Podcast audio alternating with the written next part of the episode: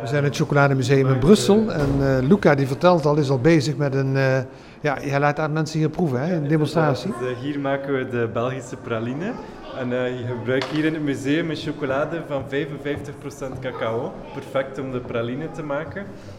En we laten ook de mensen cacao proeven uit Vietnam.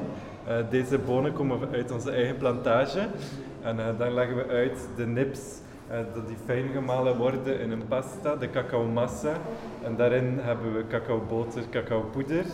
Um, en dit is de cacao massa, 55% in onze chocolade. De rest is allemaal suiker, 45% suiker. Die suiker zit er nu al in? Ja, die zit erin. Dus hier is onze chocolade compleet. En dan tempereren we de chocolade op de gouden marmeren tafel.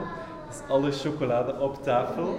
En dan met een schreepmes tempereren we de chocolade tot 32 graden. Wanneer de chocolade 32 graden is, dan is de chocolade perfect getempereerd. Dit zijn de vormpjes, hè? Ja, dit zijn de moules. En dan komt de chocolade dus eigenlijk perfect uit de vorm.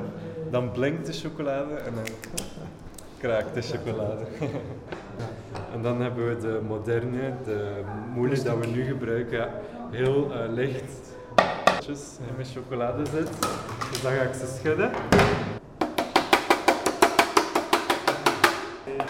Voilà, mijn schelpje is klaar. En dan na 5 à 10 minuutjes kristalliseert mijn chocolade. En dan zie je het verschil. Zo.